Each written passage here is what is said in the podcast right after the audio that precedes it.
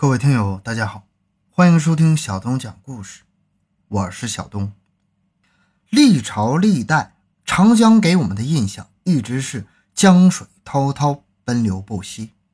然而在历史上，长江却有过两次断流。浩瀚的江水说没就没，有如天神在戏耍一般。更叫人不可思议的是，在第二次江水断流的时候，长江边上的一个小村子，村民们全体遭遇了鬼压床，匪夷所思，耸人听闻呐！发掘奇闻，寻找真相，更多精彩，请关注同名微信公众号“小东讲故事”。本节目由喜马拉雅独家播出。这个村子叫吴村。属于江苏省泰兴市下面的一个自然村落，坐落在长江之畔。在鬼压床事件之后，全村人心惶惶，说江水断流是恶鬼报复，不然的话，流淌了千万年的长江怎么会断流呢？在断流的前一晚，全体村民又怎么会遭遇鬼压床呢？我们先来看看村民鬼压床事件。是否真的与长江的两次断流有关？长江的第一次断流是在元朝至正二年八月，也就是一三四二年的农历八月。请注意那一年的月份，农历八月。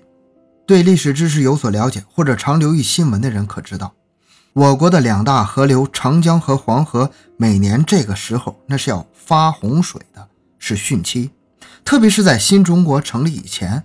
由于科学技术的落后，长江两岸的中国老百姓每年都会因为洪涝而流离失所。可在这一年，偏偏出现了奇迹。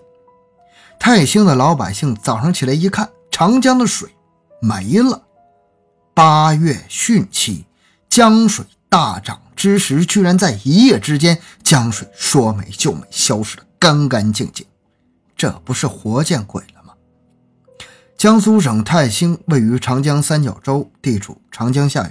俗话说：“靠山吃山，靠水吃水。”这一带的人们大多数依靠长江生活，长江相当于他们的生命河。现在江水枯竭，人们都十分惊慌。没了长江水，让他们以后如何生存呢？江水枯竭的消息不胫而走，老百姓纷纷赶来观看。一时间，大家站在江岸上议论开了，说什么的都有。有人说可能是触怒河神了，一下子把江水全都收走了。也有人说长江里面有龙，水里面的鱼呀、虾呀都是龙子龙孙。由于岸边的人长年累月的捕鱼，把龙神给激怒了。不管是激怒了河神还是龙神，对于普通老百姓来说，生存才是首要问题。现在江水没了，下去捡些鱼来也好啊。长江里面资源丰富，这水突然干涸，光是鱼都能捡到不少的。动作快的能捡几个箩筐，晒干了慢慢吃，怎么也能吃上个半年。于是妇女们站在江岸上议论纷纷，男人们则卷起裤管下去捡鱼了。然而，就在这第二天，与江水消失同样诡异的事情发生了。这一天。人们正低头弯腰在江床上捡鱼，突然间一声巨响，犹如闷雷一般。起先人们都以为是打雷，农历八月嘛，打雷也是很正常的。可没想到那闷响持续不断，轰轰之声仿如天际而来，越响越近。当捡鱼的人意识到不太正常的时候，抬头一看，全傻眼了。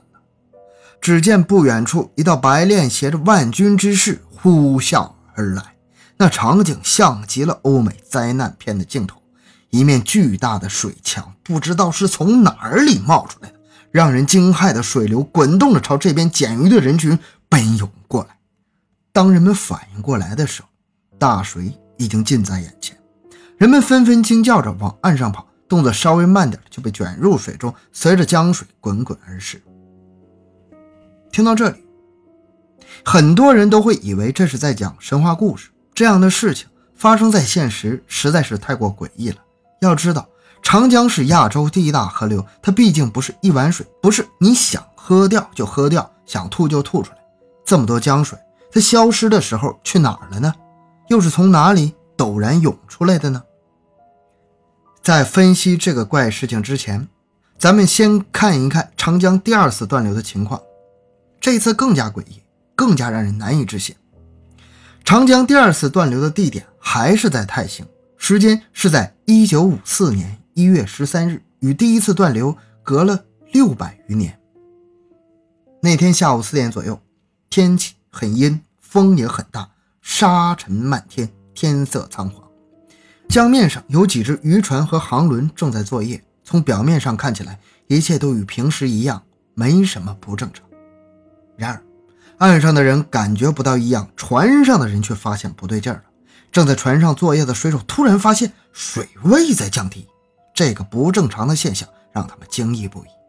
因为按照常识分析，退潮之说只有在海洋上才会发生，江河是不存在退潮和涨潮的。起先，水手们以为是自己眼花了，可是当他们确认此事的时候，却已经能够清楚的看到江底。没过多长时间，江水就这样眼睁睁的在人们的眼前消失了。消息一经传开，长江两岸顿时就像炸了锅一样，人们都慌了。然而，让人们更为吃惊的是。就在江水消失的前一天晚上，吴村的大部分人都被鬼压床。据吴村的人讲，在江水断流的前一天晚上，睡到半夜，自己突然觉得有什么东西压在身上，想要去推，却怎么也推不开。当时的人意识非常清醒，但就是睁不开眼睛，看不清楚上面压的是什么东西。所谓的鬼压床。实际上指的是在睡觉的时候，人有知觉，但是身体不能动弹。按现在的科学理论来讲，就是一种睡眠瘫痪症状。人的意识是半醒半睡的，脑波有清醒的波幅，有时还会出现幻觉，但全身肌肉张力却降到了最低。当然，这是科学的说法，民间的老百姓不信这套。事实也证明，现在有很多科学无法解释的事情和现象。那么，难道说？吴村的鬼压床事件真的与长江断流有关吗？这是种玄之又玄的东西，大家讨论不出结果，也就不放在心上了。在江水干涸之际，对老百姓而言，下去捡些鱼那是当务之急呀。所以就跟六百年前的情景一样，岸边有议论的，江中有捡鱼的，非常热闹。但是这一次，人们还没捡到多少鱼，江水就出现了。从江水消失到再次出现，仅隔了两个小时，也就是说，当晚六点的时候，水又来了。此等怪事，只会在神话小说里面出现，根本无法用常理推论。既然此事无法用常理推论，那我们就用非常理的角度来说说看，以此来推断一下长江断流究竟与鬼压床有没有关系。不过。我们推论之前必须要声明，这只是猜测。我们先从撇开鬼压床事件，因为那事实在是太玄乎了，怎么都有点迷信色彩。但是只要说清楚了长江断流事件，那鬼压床的事儿也就自然清晰了。不过要说清楚长江断流的怪事儿，咱们先看看泰兴的地理位置和其地理结构。按照我们的地理常识，滚滚长江东逝水。长江之水是向东流动的，可是实际上这常识在泰兴这儿不适用。江水在这里陡然转了一个九十度的角，向南而去。这一点在地图上可以明显的看出来。那一段向南的江水长达四十公里，而且沿途有好几个湖泊，如珍珠一般的串联着。其中最为著名的是洪泽湖。洪泽湖是我国第四大淡水湖。面积有一千五百多平方公里，表面上看没有什么奇怪的地方，但是它的湖底却另有玄机。这个玄机说出来相当吓人，在洪泽湖的湖底有一个与其面积相当的古盐湖，换句话说，在洪泽湖的底下有着厚厚的岩层，厚达一百三十多米。不过由于年代久远，岩层绝大部分已经化石。那么这么厚的岩层是怎么形成的？与长江断流会不会有什么关系呢？大约在距今六千七百万年以前，这一带曾经是一片汪洋。由于地壳运动，经过一番桑海桑田，高山成了海洋，海床则隆起，变为了陆地。海水晒干以后变成了盐，然后又经过一番沧桑，洪泽湖一带地面下陷，成了一个内陆湖。难道是这个内陆湖造成了长江断流吗？也不尽然。除了古岩层之外，在我国东部这一带还隐藏着一个大秘密。不过讲这个秘密之前，先来说一下山东省的大明湖畔，这里也有个神奇的地方。那个地方与长江断流也有着千丝万缕的联系。在山东省枣庄市徐庄乡有一个村子，叫做哑巴汪村，并非这里的人都是哑巴，而是青蛙到了这里就不发声了。他们鼓着腮帮子，看的形势是。使劲想叫也叫不出来，怎么使劲就是出不了声。但是到了其他地方，哎，就正常能叫出声了。为什么青蛙到了哑巴汪村之后就不出声了呢？在哑巴汪村与大明湖之间有一个著名的旅游景点，叫做孔府孔林，目前是国家级的重点文保单位。这里有很多的古树古木，树木参天，林子茂密。有句话说。林子大了，什么样的鸟都有。可是这个林子很大，却没有一只鸟。不但看不到鸟，连蛇虫的踪迹都找不到，可谓是真正的鸟兽绝迹。而在孔府孔林之外，却是鸟鸣不绝。我们来留一下地图，在地图上可以发现，哑巴汪村、孔府孔林、长江断流段泰兴。一直向北，正好处于长江转弯往南的这条直线上。这三个奇怪的地方连在一起，如果不出点什么状况，那还真有点说不过去呢。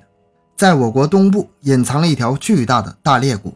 所谓隐藏，顾名思义，在表面上是看不到的，它深藏在地下，纵横江苏、山东两省。长江两次断流都是在古裂谷南部的同一地带。洪泽湖湖底的古盐湖。孔府、孔林、哑巴汪村也处在裂谷的上面，也就是说，这些发生怪事的地方，无一例外都在大裂谷的范围之内。听到这儿，您可能已经隐约的猜到了些什么。是的，这一切都可能是这个大裂谷在作祟。由于它身处地下，人们一直没有发现。近年来，因为这些地方怪事频出。经过许多科学家的考察，才使其逐渐浮出水面。那么，是不是这个大裂谷把长江的水吞了呢？关于这个问题，科学至今没有给出明确的说法。因为如果是大裂谷把江水吞了，还有个地方说不通，就是长江之水倒灌进大裂谷之后，为什么它又吐出来呢？经过考察发现，在裂谷的下面有很多条地下水系，它们纵横交错，错综复杂。由于其身处在地壳之下，科学家根本就没法研究它们。但有一点可以肯定，那些地下河水都是有较强的辐射的，而且那辐射比宇宙的射线强度还要大，能让人头脑昏胀，打乱人和动物正常的神经系统。这也就是哑巴汪村青蛙失声、孔府孔林鸟兽绝迹的原因所在。这个问题科学界还没有明确的解释。不过，长江断流。江水在泰兴转而往南，肯定与这条古裂谷有关。但是究竟是什么样的力量，在什么样的情况之下会产生此等亘古未有的怪现象，尚无从得知，需要科学家继续探索。好，这故事就讲完了。小东的个人微信号六五七六二六六，感谢大家的收听，咱们下期再见。